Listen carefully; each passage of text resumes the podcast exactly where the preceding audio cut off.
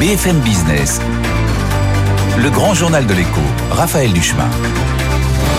Bienvenue si vous nous rejoignez dans le grand journal de l'écho. Vous le savez, Joe Biden salue ce soir euh, des signes de modération de l'inflation. Ce sont, ce sont ces mots.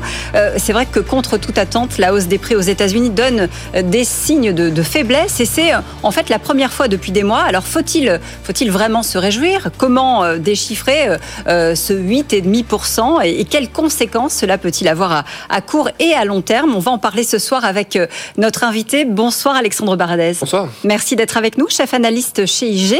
Euh, aux États-Unis, c'est vrai que la nouvelle, et on l'a vu à Wall Street, a eu un effet immédiat hein, sur, euh, sur les marchés américains, mais aussi, euh, aussi sur les autres places.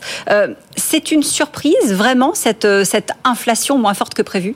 Alors, une surprise, non, parce que le consensus, hein, c'est-à-dire que le, consensus, on sonde les, les différentes banques, économistes, analystes, ils établissent donc un consensus qui était à 8,7% avant la publication. Et on savait que le chiffre du mois précédent, c'était 9,1% en, en rythme annuel. Donc, le marché s'attendait quand même à une inflation un peu en dessous des attentes, mais jusqu'à présent, on a, vu que des mauvaises surprises en fait. Plusieurs fois, on pensait que l'inflation pouvait commencer à plafonner, notamment le mois dernier par exemple, et puis elle avait encore surpris à la hausse en grimpant à 9,1%, qui est son plus haut niveau depuis les années 1980-82, donc aux États-Unis.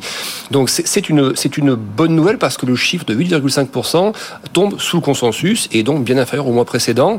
Euh, et pourquoi c'est aussi une bonne nouvelle pour le marché, en tout cas à court terme? Après, je suis pas convaincu que ça, ça puisse driver un rallye de de, 10% supplémentaire. Mais pourquoi c'est une bonne nouvelle? Parce qu'il faut se rappeler aussi qu'en début d'année, mhm. euh, quand tout allait bien, je veux dire, quand il n'y avait pas la question ukrainienne, euh, quand euh, la Chine n'avait pas procédé de, nouveaux confinements, quand on ne parlait pas tout de récession ou autre, eh bien, c'est ce qui, au début d'année, avait mis le feu aux poudres. Cette inflation qui grimpait, et puis la Fed qui avait commencé à durcir le ton de sa rhétorique, plusieurs membres de la Fed qui avaient commencé à durcir le ton, en commençant à parler de la fin des achats d'actifs, de la réduction du bilan à venir, etc.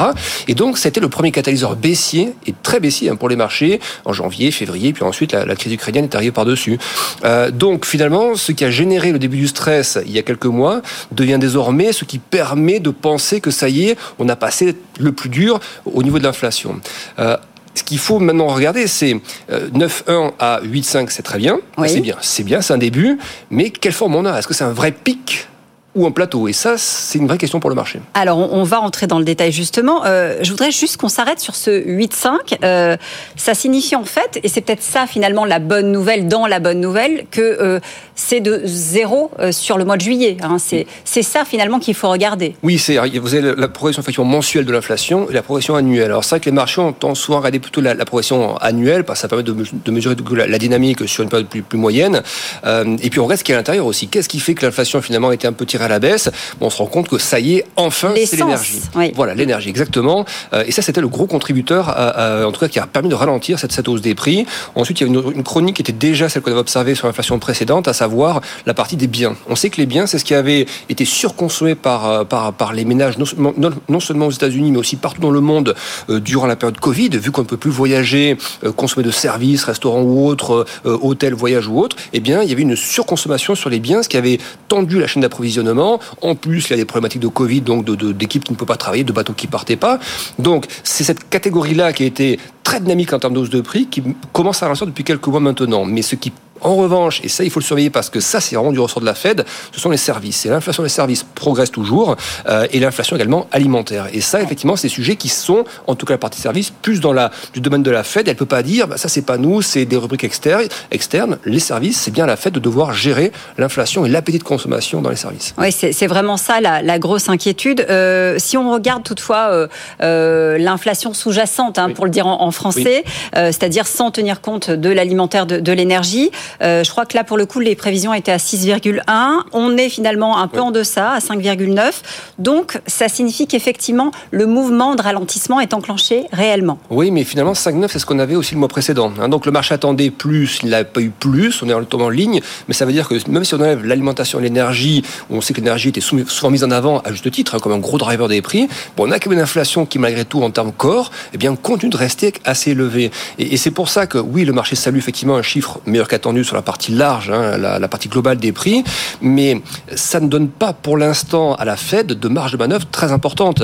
Jérôme Powell, lors de la dernière réunion fin juillet, avait expliqué qu'à un moment donné, oui, il faudrait ralentir la hausse de, les hausses de taux, mais certainement de du FOMC, donc hein, de, la Fed qui, qui entoure Jérôme Powell, eux avaient expliqué qu'ils ne comprenaient pas vraiment la réaction des marchés après cette réunion, pourquoi finalement les taux s'étaient aussi détendus, pourquoi les marchés actions avaient rebondi. En gros, c'est parce que eux disent, on n'est pas du tout sur une thématique pour l'instant de, penser à l'après. Il faut d'abord avoir plusieurs mois d'affilée de baisse des prix avant de commencer à penser à, pivoter en termes de stratégie. Oui, il ne faut pas crier victoire euh, pour euh, un seul chiffre qui va dans le bon sens. Euh, toutefois, il y en a d'autres, des indicateurs qui sont à, additionner, hein, si j'ose dire. Il y a eu les, bons chiffres du chômage. Euh, si on, compile tout ça, euh, on se dit qu'effectivement, il est peut-être en train de se passer quelque chose sur l'économie américaine. Oui, c'est vrai que le, rapport sur l'emploi, c'était la vraie grosse surprise. D'ailleurs, que le marché n'est pas trop aimé parce que il rappelait quoi? Il rappelait que finalement, alors que la Fed veut détendre ce marché de l'emploi qui est très tendu avec un taux de chômage très bas et de hausse de salaire, on rappelle, à 5,2% en termes de, de hausse de salaire en rythme annuel euh, eh bien, la Fed, c'est sa mission de s'assurer que le marché de l'emploi est très bien, mais là, il est plus que bien, il est absolument extraordinaire. Et donc, euh, ce rapport sur l'emploi, oui, il éloigne en tout cas, il a éloigné la perspective de la récession parce qu'on a eu ces deux trimestres consécutifs, donc récession technique, mais il éloigne la question de la récession plus profonde, euh, plus imprégnée dans l'économie. Euh, donc ça, oui, c'est, ce rapport est une vraie bonne nouvelle. Euh, mais par contre, le, voilà, ce qui me fait un peu tiquer toujours, c'est que justement, c'est, un bon rapport. Donc oui, ça éloigne la question de la récession pour l'instant, mais ça veut dire que les salaires progressent toujours. Ça veut dire que mm-hmm. les, on parle du chiffre d'inflation, oui, on peut satisfaire qu'elle plafonne et qu'elle commence même à, à ralentir un petit peu, mais c'est le rythme de décélération d'inflation qui va être important. Pour commencer à se dire, ça y est, l'empreinte sur le consommateur ne sera pas si importante que ça. Alors justement, euh, pour que euh, véritablement euh, la Fed la Fed prenne des, décisions euh, euh, qui soient euh, positives. Mm. quel doit être ce rythme? Est-ce qu'on a une idée de, cette décélération qui serait... Oui, il faut, qu'on ait des surprises à, hauteur de celle du jour. C'est-à-dire qu'on ait à chaque fois des, des, trous d'un mois à l'autre en, rythme annuel, au moins entre 0,6 0,8, hein, des, grosses marges d'escalier comme ça, qui permettent d'arriver en fin d'année dans des zones plutôt proches de 5-6% et, et, ensuite décélération l'année prochaine. Donc ça, il faudrait au moins ce rythme-là.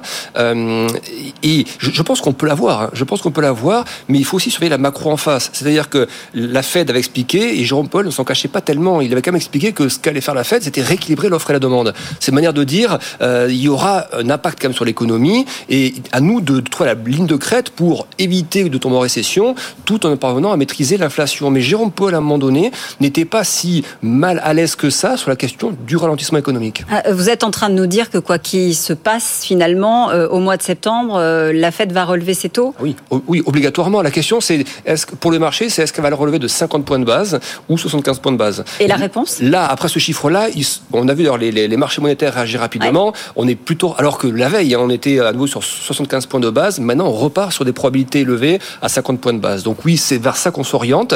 Euh, euh, ce qu'il va falloir surveiller, c'est les prix de l'énergie d'ici là. La Fed le dit clairement désormais. Il n'y a plus de guidance à des horizons de, de, de plusieurs mois. C'est on est data dépendant. On regarde des données économiques presque jour après jour, et en fonction du catalogue de données qu'on aura eu sur le mois précédent, eh bien, on prend une décision sur les taux. Donc, il va falloir que le pétrole reste sous les 90 dollars ou sous les 100 dollars, qu'il n'y ait pas de signaux en Europe particulier ou autre, que le, transport maritime, on voit les prix continuent de baisser, ce qui est plutôt pas mal. Voilà, dans ces conditions-là, oui, on aura 50 points de base en, septembre. Euh, est-ce qu'il y a d'autres options, finalement, euh, pour la Réserve fédérale sur la table? Non, parce que il faut rappeler que le mandat de la Fed, elles sont parfois on tendance à l'oublier, les marchés, je pense, l'oublient un petit peu en ce moment, euh, c'est double mandat, c'est emploi et inflation. C'est gravé dans le marbre. Hein. Euh, l'emploi, tout va bien, ça, ça va même mieux que bien. Sur l'inflation, elle est carrément très en retard sur son mandat. Donc, il va falloir recoller au mandat, et il va falloir recoller au mandat, toutefois, sans choquer l'économie américaine. Et cette ligne de crête-là, elle n'est pas simple, parce que le consommateur, oui, pour l'instant, il absorbe plutôt pas trop mal les, hausses de prix, mais on sait que l'inflation, ce qui pose problème pour le consommateur, c'est quand elle s'imprègne, quand elle, elle crée euh, un sentiment d'inconfort, euh, et où on a l'impression que finalement, on n'en verra pas le bout. Alors, les enquêtes sur les consommateurs, les dernières, vont plutôt dans le bon sens. On voit que le consommateur américain pense que l'inflation va commencer à s'infléchir aussi, donc ce qui est plutôt pas mal, mais la question, c'est est-ce que même à 6 ou 7 d'inflation, est-ce que ça n'est pas un frein pour lui Et c'est ça la grosse question pour les mois à venir. Euh, parce que ce qu'on a tendance à oublier aussi, c'est que si on fait un retour en arrière sur un an, pour le coup, mm. les prix restent quand même très élevés. On est à plus de plus de 40% hein, notamment sur les prix des carburants, même s'ils ont tendance à baisser ces derniers temps. Oui, puis il y a aussi une composante même forte chose sur, les loyers, sur les, loyers, sur l'alimentation. on est à, 10% un peu plus de 10 Mais un des gros problèmes, c'est effectivement la question des loyers, parce que là, on voit que le marché immobilier est en train de se retourner. On a vu toutes les statistiques ces derniers mois, mise en chantier, permis de construire, vente de logements neufs, anciens, etc. On voit que ça se retourne partout en termes de, volume, mais en termes de prix, ça a du mal à s'infléchir pour l'instant. Euh, or, il va falloir que ça vienne aussi un petit peu par là, parce que euh, on sait qu'il y a aussi ce marché du travail, il est tendu aux États-Unis parce que beaucoup d'Américains ne sont pas encore revenus. Certains ont été travailler avec le Covid. Ils ont été travailler parce qu'ils ont un patrimoine assez confortable, de, patrimoine financier, patrimoine immobilier. Et si la Fed veut aussi ramener un peu plus de monde pour détendre ce marché du travail, il va falloir, euh, il va falloir diminuer un petit peu l'effet richesse. C'est-à-dire que l'effet richesse qui peut en pousser certains de ne pas venir retravailler tout de suite, eh bien, comment on diminue l'effet richesse Il faut que l'immobilier bah, se, détende, se, détende, un petit peu. Et il faut que les marchés financiers aussi ne prennent pas 20% chaque année. Donc, euh, je pense que la Fed a aussi un rôle à jouer qu'elle ne le dira pas forcément en tant que tel, mais où s'assurer que les marchés ne repartent pas de manière phénoménale à la hausse, parce que ça, c'est un élément qui peut justement freiner le, retour au marché du travail de certains Américains euh, classe moyenne qui ont la capacité de ne pas venir travailler euh, tout de suite. vous parlez des classes moyennes. On est aussi dans un contexte très politique. On a vu que Joe Biden avait évidemment euh, salué hein, euh, ce ralentissement de, l'inflation. Euh, c'est évidemment un point stratégique pour lui parce qu'il y a des élections qui se profilent, celle du, mois de novembre. Oui, puis on voit un peu avec l'actualité autour de Trump récemment que ça devient encore un sujet encore plus bouillant, alors que ce n'est que hein, dans, plus de deux ans, mais les mi-termes, c'est quand même un gros rendez-vous effectivement là. Le, le 8 novembre, je crois. Exactement. donc oui, il, doit pouvoir revendiquer des choses, qu'il a bien fait. D'ailleurs, il a regardé un peu le verre à moitié plein aujourd'hui en disant l'inflation 0%. Bon, oui, oui, on regarde quand même l'annuel, et là, c'est pas le même chiffre. Mais il a raison, c'est politique, c'est de bonne, c'est guerre. Euh, il a aussi fait beaucoup de choses pour que cette inflation effectivement ne progresse plus. Quand il euh, ordonne le recours au stock stratégique de pétrole, par exemple, euh, pour éviter effectivement une flambée liée, à, la géopolitique, c'est qu'il sait très bien, oui, qu'une grosse partie se, joue sur les mi-termes, et donc il est prêt à beaucoup de choses pour ça, taper dans le stock stratégique, mettre en place des aides euh, aux ménages qui en ont besoin. Voilà, c'est disons que c'est une politique qui est un peu plus affinée désormais. La Fed a arrosé à tout va, et à juste titre pendant le Covid. Désormais, il faut ajuster un peu les, les, voilà, les catégories, s'assurer que ceux qui en ont besoin soient supportés et que ceux en qui n'ont pas besoin désormais de, de tout ce, ce, euh, cet environnement-là, eh bien, que la fiscalité change un petit peu aussi. Voilà, donc c'est, un peu plus. Il affine désormais les stratégies, mais il doit produire des résultats avant les mi-termes. Il commence à en produire quelques-uns, ce qui est plutôt pas mal pour lui. Et, et puis, il y a eu euh, le vote euh, important aussi, avec une deuxième partie à venir vendredi sur l'Inflation Reduction Act. Donc, donc vraiment, ça s'inscrit dans, dans, dans, ce que Joe Biden souhaite. Oui, oui, ça s'inscrit. Et moi, je pense qu'il va, il, va réussir parce que le gros de l'inflation, effectivement, il est quand même derrière nous. Ça, on peut le dire sans, trop se tromper. Euh, alors après, encore une fois, c'est est-ce que c'est un pic, un plateau? Ça, c'est un autre débat. Mais il aura quand même des choses à, montrer aux Américains. Il a quand même un taux de chômage qui est très bas, marché du travail qui se porte très bien. Euh, il a euh, même si on regarde les, les, les, questions là, de, par exemple d'énergie, ça a beaucoup baissé aux États-Unis, le gaz naturel s'est replié, on voit que les prix même de, sur l'alimentaire, on en parle, on en parlait beaucoup pendant, au début de la crise ukrainienne, les prix du blé aux États-Unis ou autres sont repartis à la baisse, donc ça va se voir aussi dans les chiffres de l'alimentaire dans les mois qui viennent. Donc il, peut commencer effectivement à préparer le terrain de manière assez positive, euh, mais il va falloir passer quand même, et c'est ça qui est un peu plus dangereux pour lui, c'est que la Fed doit quand même freiner l'économie. Elle doit la freiner pour que l'inflation retourne un petit peu avec. La freiner suffisamment, mais pas trop fortement pour ne pas qu'on planche une récession, euh, alors qu'on est en récession technique désormais. Et ça, pour lui, le danger, il est un peu là, je pense. Alors justement, c'était ma, question suivante sur la récession. Elle s'éloigne véritablement. Euh, technique, on est d'accord, oui. Euh, mais il y a récession et récession. Oui, et, en plus, je, pense qu'elle ne dépend pas tellement des États-Unis. C'est-à-dire que quand on, les trois gros pôles qu'on a aujourd'hui, c'est Chine, Europe et Les raisons seraient exogènes. Voilà, c'est, pardon, on voit qu'en Chine, la question de l'immobilier est toujours pas réglée. On pensait pendant quelques mois, il y avait d'abord le stress Evergrande il y a quelques temps, c'est un petit peu retombé. Et puis on voit que ça ressort à nouveau. Là, il y a des, des, des, audits qui sont faits sur toutes les, tous ces trusts, de, tout le shadow banking qui finance ces gros promoteurs immobiliers euh, pour voir si justement, effectivement, il n'y a pas eu des failles ici ou là. On voit qu'il y a eu un appel il y a quelques jours du pouvoir central pour dire il faut qu'on arrive à stabiliser ce, marché immobilier. Donc on voit, on a l'impression que ça échappe un petit peu, que le contrôle de cette partie immobilière échappe un peu aux, partis politiques, aux partis centrales. Et ça, c'est un peu une crainte qu'on peut avoir sur l'économie chinoise, dont on a vu les chiffres de croissance se dégrader. Euh, donc ça, c'est pour la partie euh, Asie. Et puis pour la partie euh, Europe, eh bien, c'est la question évidemment géopolitique, avec l'Allemagne et l'hiver qui va arriver dans quelques mois. Et, ça, tant que c'est pas, il n'y a pas d'embellie de ce côté-là, ça, c'est aussi une menace pour les États-Unis parce que par les systèmes d'échanges croisés, commerciaux ou autres, si ça freine en Europe, ça, ça aura un impact quand même sur l'activité américaine aussi. Euh, justement, sur euh, l'Europe, euh, ce chiffre de l'inflation, ce ralentissement, mm. il va avoir un, effet collatéral tout de suite. Alors, on l'a vu sur les marchés, hein, ça réagit. Alors, oui, collatéral sur les marchés, oui, mais après, l'inflation européenne a ses propres thématiques aussi qui ne sont pas tout, à fait les mêmes que celles que, les thématiques américaines. donc oui, ça aura, la, BCE, disons, a, a, quand même moins de, a une inflation qui, qui comment dire, qui est je dirais, plus facilement maîtrisable que, l'inflation américaine. C'est pas les mêmes leviers, c'est pas le même degré d'activité économique. Donc voilà, là-dessus, je dirais qu'il n'y a pas de, transmission en termes d'impact d'inflation US sur la partie européenne, euh, parce qu'on voit aussi qu'en Europe, les prix, le Brent baisse aussi, donc ça marquera sur l'inflation européenne. Mais le gros risque pour l'Europe, c'est beaucoup moins la question inflationniste en ce moment que ce qui se passera dans quelques mois pour l'Allemagne, pour la France, pour tous les pays dépendants de l'énergie. Ça, c'est le plus gros risque, clairement, pour la partie européenne. Merci, merci euh, Alexandre Baradez, chef analyste chez IG, d'être venu euh, décoder avec nous ce, chiffre de l'inflation américaine. On reste ensemble dans le grand journal de l'écho. Dans un instant, c'est Nicolas Chaban, le fondateur de C'est qui patron, qui va nous rejoindre. On va parler avec lui de la sécheresse et des effets que cela pourrait avoir sur les prix dans les rayons des supermarchés. A tout de suite. BFM Business le grand journal de l'écho, Raphaël Duchemin. Soyez les bienvenus si vous nous rejoignez sur BFM Business. La résilience de notre monde agricole face aux effets du changement climatique est l'un des plus grands défis de notre société. Il en va de la pérennité de nos productions et de notre souveraineté alimentaire. C'est Marc Fesneau, le ministre de l'Agriculture, euh, il y a quelques jours, euh, qui, le, qui, le, disait, alors que le monde agricole euh, doit faire face lui aussi à une sécheresse sans précédent. si on ajoute évidemment la guerre en Ukraine et, et, les prix qui flambent, on comprend pourquoi les inquiétudes sont grandes aujourd'hui. Bonsoir Nicolas Chaban. Bonsoir. Merci d'être avec nous. Vous êtes le fondateur de la marque C'est qui le patron? Première question, est-ce que l'agriculture française est aujourd'hui en danger? Alors, euh, dire que c'est un ultra court terme, affoler tout le monde, non, on ne peut pas dire euh, que pour le très court terme, c'est le cas. En revanche, on peut se dire que si on ne change pas des choses très importantes, comme la protection évidemment du revenu des producteurs, euh, on aura une agriculture bien différente et au-delà d'ailleurs euh, de produits qui peut-être un jour viendront du bout du monde parce qu'on n'aura pas pensé à rajouter quelques centimes pour ceux qui sont près de nous et qui nous nourrissent tous les jours. Euh, il y a bien des choses et plus graves encore d'un point de vue écologique, euh, nos beaux territoires et paysages. Il y a des enjeux incroyables et pour la première fois on se rend compte que le sort des producteurs il n'est pas un détail puisque c'est une famille de gens qui nous nourrissent. Donc c'est important de les aider. Vous êtes venu avec la, brique de lait, on va en parler hein, euh, de cette brique de lait qui est vraiment le symbole de, la marque C'est qui le patron. Mais c'est vrai, vous le disiez, on est devant une situation qui est, inédite. On manque d'eau, euh, on a des températures caniculaires. résultat, eh bien, les, bêtes souffrent, ne peuvent plus se nourrir parce que les, prairies sont jaunies. les agriculteurs ont parfois déjà commencé à prélever dans leur stock d'hiver.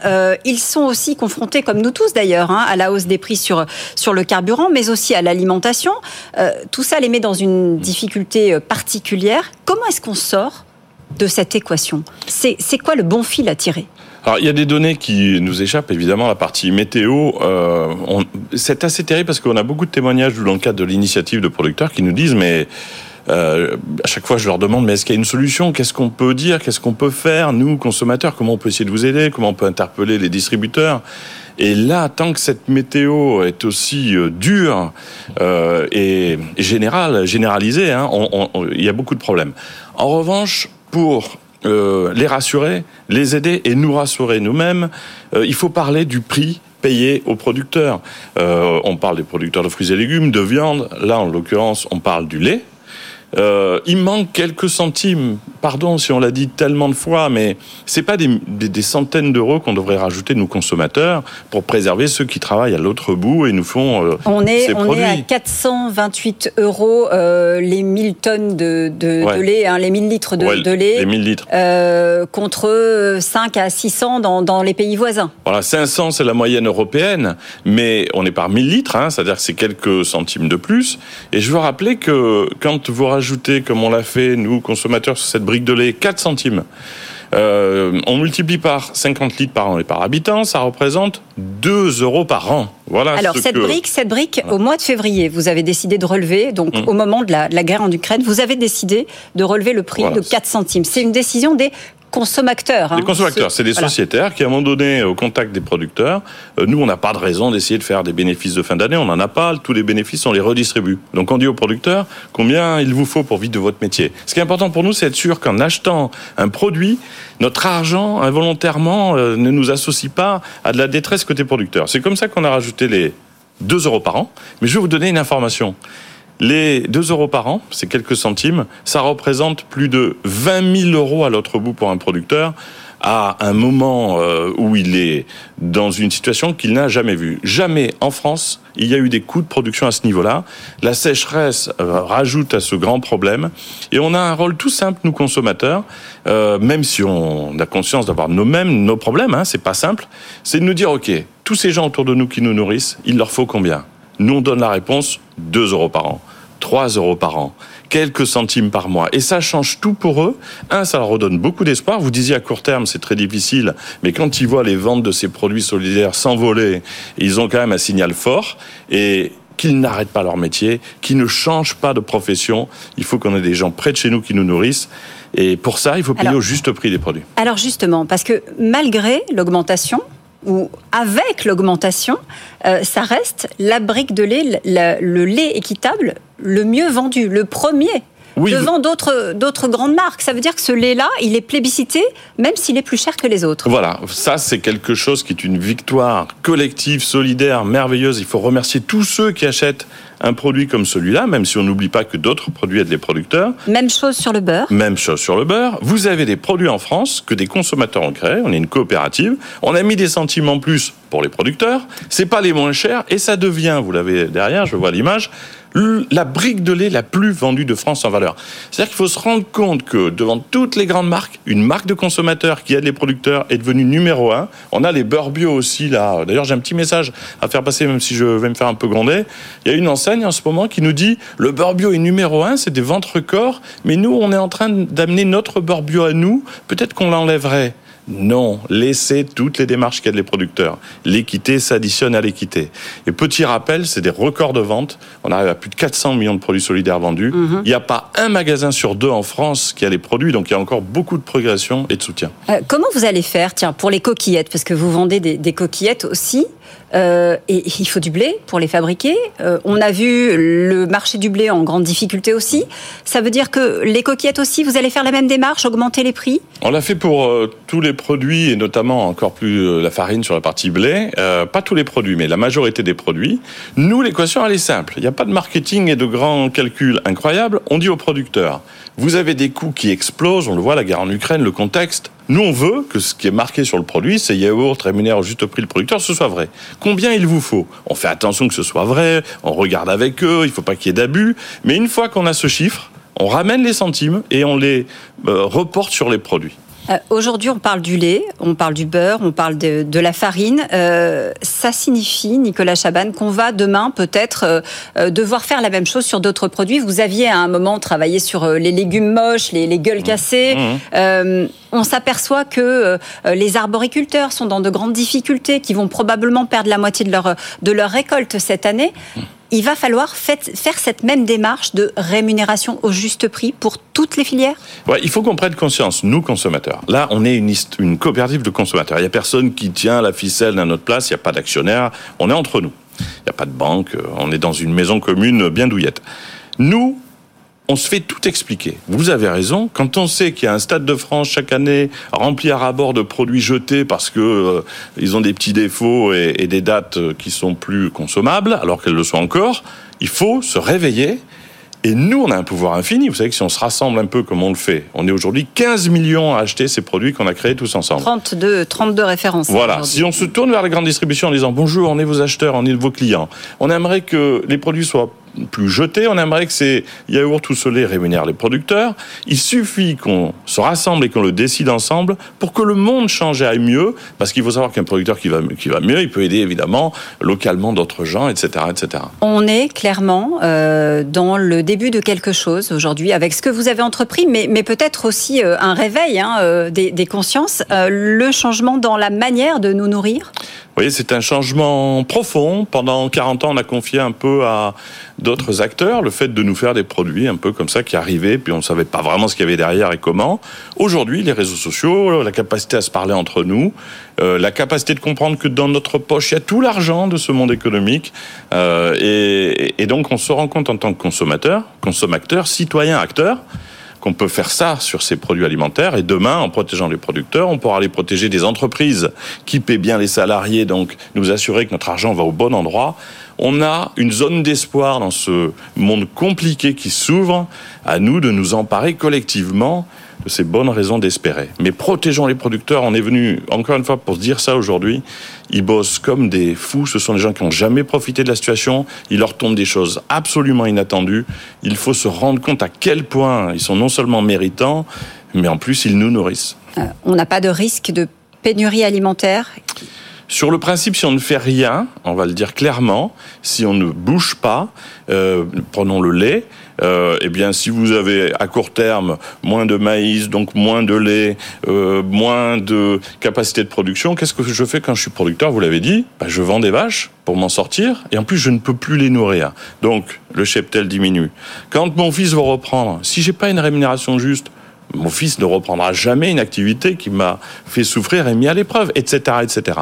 Vraiment, la bonne nouvelle, c'est que c'est seulement quelques centimes de plus pour sauver notre agriculture en France, nos agriculteurs.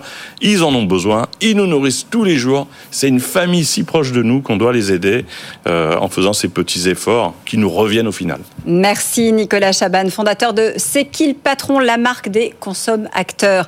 Euh, on reste ensemble sur BFM Business. Dans un instant, on va parler de la filière bois et la filière commerce du bois justement. Et puis euh, juste avant, on va s'intéresser au continent africain, figurez-vous, sur BFM Business. Et on se penche ensemble aujourd'hui avec Alexandra Paget sur le tourisme.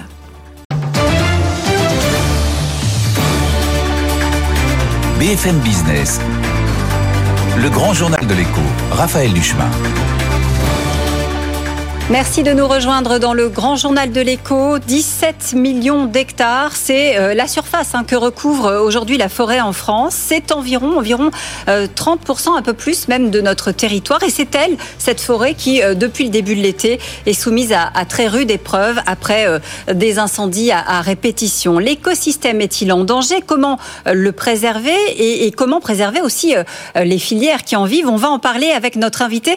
Bonsoir Jean-Louis Camissi. Alors, on ne vous entend pas. Bonsoir Jean-Louis Camissi. Est-ce que vous êtes bien avec nous, président de la Fédération du, commerce du bois? Oui, je vous entends. Bonsoir, merci, euh, merci d'être avec nous sur, euh, sur BFM Business. Les incendies ravagent depuis euh, des semaines maintenant des hectares de massifs avec des feux ravivés aussi par l'extrême sécheresse. on prend finalement enfin conscience que, que c'est une, une ressource majeure? Oui, tout à fait. C'est une ressource importante, si vous m'entendez bien. Vous m'entendez? Oui, tout à fait. Euh, l'industrie du bois, c'est une industrie qui est très importante en France, puisqu'elle fait euh, 400 000 emplois. Euh, pour mémoire, l'industrie de l'automobile, c'est environ 200 000 emplois. L'aérospatiale, c'est environ 260 000 emplois. Donc, il y a beaucoup, beaucoup de gens qui travaillent dans cette industrie. Ça commence de la pépinière, de, des grainetiers, jusqu'à l'industrie de la deuxième transformation, le meuble, la construction, euh, la pâte à papier et bien sûr le bois énergie. En plus de ça, l'intérêt de cette industrie, c'est que c'est une industrie qui est peu délocalisable. Les forêts poussent en France, les industriels transforment le bois en France et pour euh, après construire en France. Les assises de la forêt euh... ont eu lieu euh, juste avant l'été pour euh, justement construire la, la vision de, de, la forêt de 2030, hein, c'est-à-dire la forêt de demain. Euh, il y a plusieurs ambitions. L'ambition climatique, le, la forêt évidemment a un rôle majeur à jouer, la, la biodiversité qu'il va falloir préserver, et puis, et vous en parliez, la stratégie industrielle qu'il faut aussi peut-être redimensionner pour valoriser notamment le, le bois français et travailler sur, sur la souveraineté. Comment est-ce qu'on va faire pour arriver à conjuguer ces euh, ces, trois piliers finalement En fait, euh, en France, on s'est aperçu depuis très longtemps que la, forêt était multifonctionnelle. Comme vous l'avez dit, c'est une forêt, il y a une partie de la forêt qui est une forêt de production, où on va récolter le bois euh, pour en faire de la construction, de l'ameublement. C'est aussi une forêt de récréation. Et pour les Parisiens, le bois de Boulogne, le bois de Vincennes sont très connus pour être de la forêt récréative. Et depuis peu, et depuis qu'on a conscience euh, du réchauffement climatique, euh, c'est une forêt euh, qui aussi va fortement combattre le réchauffement climatique. Pour des raisons toutes simples, lorsque les, les, forêts poussent, lorsque les arbres poussent, ils stockent du carbone. Donc aujourd'hui, pour pouvoir à la fois avoir ces trois fonctionnalités et surtout cette, ce combat du réchauffement climatique contre le réchauffement climatique, il va falloir continuer à planter de la forêt et à l'exploiter. Pourquoi pourquoi l'exploiter? Parce qu'une forêt qui n'est pas exploitée ne crée, euh, stocke très peu de carbone. Et justement, on a parlé des incendies. Ces, ces forêts peu, exploitées, il n'y a pas de, a pas de route forestière euh, pour que les pompiers puissent aller euh, combattre les incendies. Il n'y a pas de nettoyage des sous-bois, etc. Alors, euh, la liaison est très mauvaise. Donc, je, vais expliquer à ceux qui nous écoutent et ceux qui nous regardent ce qu'on va faire. On, va vous laisser le temps de, décrocher. On va vous rappeler sur le téléphone pour, pour vous entendre un petit peu mieux. Euh, pendant ce temps, je, vais continuer effectivement à, expliquer, à faire l'état des lieux de, de ce qui se passe en ce moment avec, euh, avec la, forêt française. Euh, on parlait justement de, euh, de cette question des, des, risques en forêt. Euh, il y a un cas concret qui a été pris pendant les assises concernant le, le risque incendie. il a été décidé de euh, euh, faire un état actualisé des zones soumises au risque incendie de forêt en s'appuyant euh, sur une méthode adaptée au niveau national. A priori, c'est quelque chose qui va être fait cette année en, en 2022 euh, pour justement améliorer la politique de défense contre les incendies dans ce, ce, contexte de changement climatique et puis aussi faire des, des, simulations dans le cadre du changement climatique de, de 2040 et, et 2060. Est-ce que ça, c'est quelque chose qui vous paraît justement euh, euh, aller dans le, dans le bon sens, euh, Jean-Louis Camissi Est-ce que vous m'avez entendu? Alors, Jean-Louis Camissi a disparu. On a des, des, petits problèmes techniques. Ce que je vous propose, c'est de s'interrompre quelques minutes. Euh, on va, on va euh, s'intéresser, si vous le voulez bien, et on va essayer de retrouver notre invité. On va s'intéresser à l'économie entre les lignes. Euh, c'est une chronique d'été avec Eva Jaco. Et on va plus particulièrement s'arrêter sur un roman, celui du euh, romancier Eric Reinhardt, euh, un roman sorti en 2007. Il s'agit de Cendrillon. On est ensemble sur BFM Business dans le grand journal de l'écho. Euh, quelques petits problèmes à régler, mais ça y est, nous avons retrouvé euh, notre invité Jean-Louis Camissi, président de la Fédération du, commerce du bois. Euh, je vous posais une question, Jean-Louis Camissi, sur la connaissance au service des risques en forêt, parce que c'est un cas concret qui a été pris pendant les, assises. Manifestement, il y a une, un, une, méthode qui doit être adaptée cette année, en, en 2022, pour arriver à faire un état des lieux avec les, différents acteurs de la filière. Ça va dans le bon sens, justement, pour la préservation de, de la ressource. Tout à fait, ça va dans le bon sens. Le premier constat que l'on a fait, ça a été de se dire, il faut qu'on connaisse euh, la forêt, il faut qu'on connaisse euh, nos essences, il faut qu'on connaisse les essences qui sont euh, en danger à cause du réchauffement climatique, et il faut que l'on aussi que l'on replante après avoir fait cet état des lieux avec le ministère de l'Agriculture que l'on fasse, que l'on fasse, que l'on replante une forêt qui soit adaptée à ce réchauffement climatique. Oui, parce qu'on est, on est aujourd'hui, euh, alors effectivement, avec des problèmes de réchauffement climatique qui engendrent la disparition de certaines espèces, hein, euh, avec l'apparition de, de, certains insectes qui détruisent certains bois. Je pense à l'épicéa, je pense au châtaignier, par exemple. C'est tout à fait ça. Et le hêtre aussi, on peut rajouter le hêtre dans, dans, dans le panel. Donc il y a effectivement ces espèces, qui, qui ces essences et ces, ces espèces qui souffrent énormément du fait du réchauffement climatique, comme du fait du déficit hydrique, les arbres sont faibles et sont attaqués par des insectes. Le problème que nous avons aujourd'hui, c'est que le temps de la forêt, c'est pas le temps de l'homme. Euh, la forêt met entre 30 et 100 ans pour pousser. Donc nous devons aujourd'hui faire des choix dont nous ne verrons des impacts que dans 30, 40, 50 ans, voire 100 ans. Euh, et on saura dans 50 ans ou dans 100 ans si les, si les, les choix que nous avons faits aujourd'hui sont les bons. C'est bien pour ça que cet inventaire est fondamental. Il est très important de le faire pour ne pas se tromper et pour pouvoir mettre des essences qui, d'une part, vont protéger, euh, vont combattre le réchauffement climatique et ne vont pas souffrir de la sécheresse, et d'autre part, seront quand même des essences exploitables pour que l'industrie puisse utiliser ce bois, entre autres dans la, dans la, dans la construction. Alors justement, euh, pour, pour l'utiliser, ce bois, comment se fait-il, euh, compte tenu de, de, la ressource euh, en nombre hein, que nous avons, comment se fait-il qu'on qu'on soit, quand on regarde dans la balance commerciale française, on s'aperçoit que finalement, euh, c'est pas un atout hein, pour le commerce extérieur français, le, le, le bois français. Quelle est l'explication? Il y en a plusieurs. La première, c'est que la, une grosse partie de la forêt française est une forêt de feuillus euh, qui entre autres a été planté euh, sous l'impulsion de Colbert et après bien sûr, et que dans la construction on utilise plutôt du résine. Donc on a une grande surface qui va euh, de feuillus qui doit normalement plutôt aller vers l'ameublement et le parquet.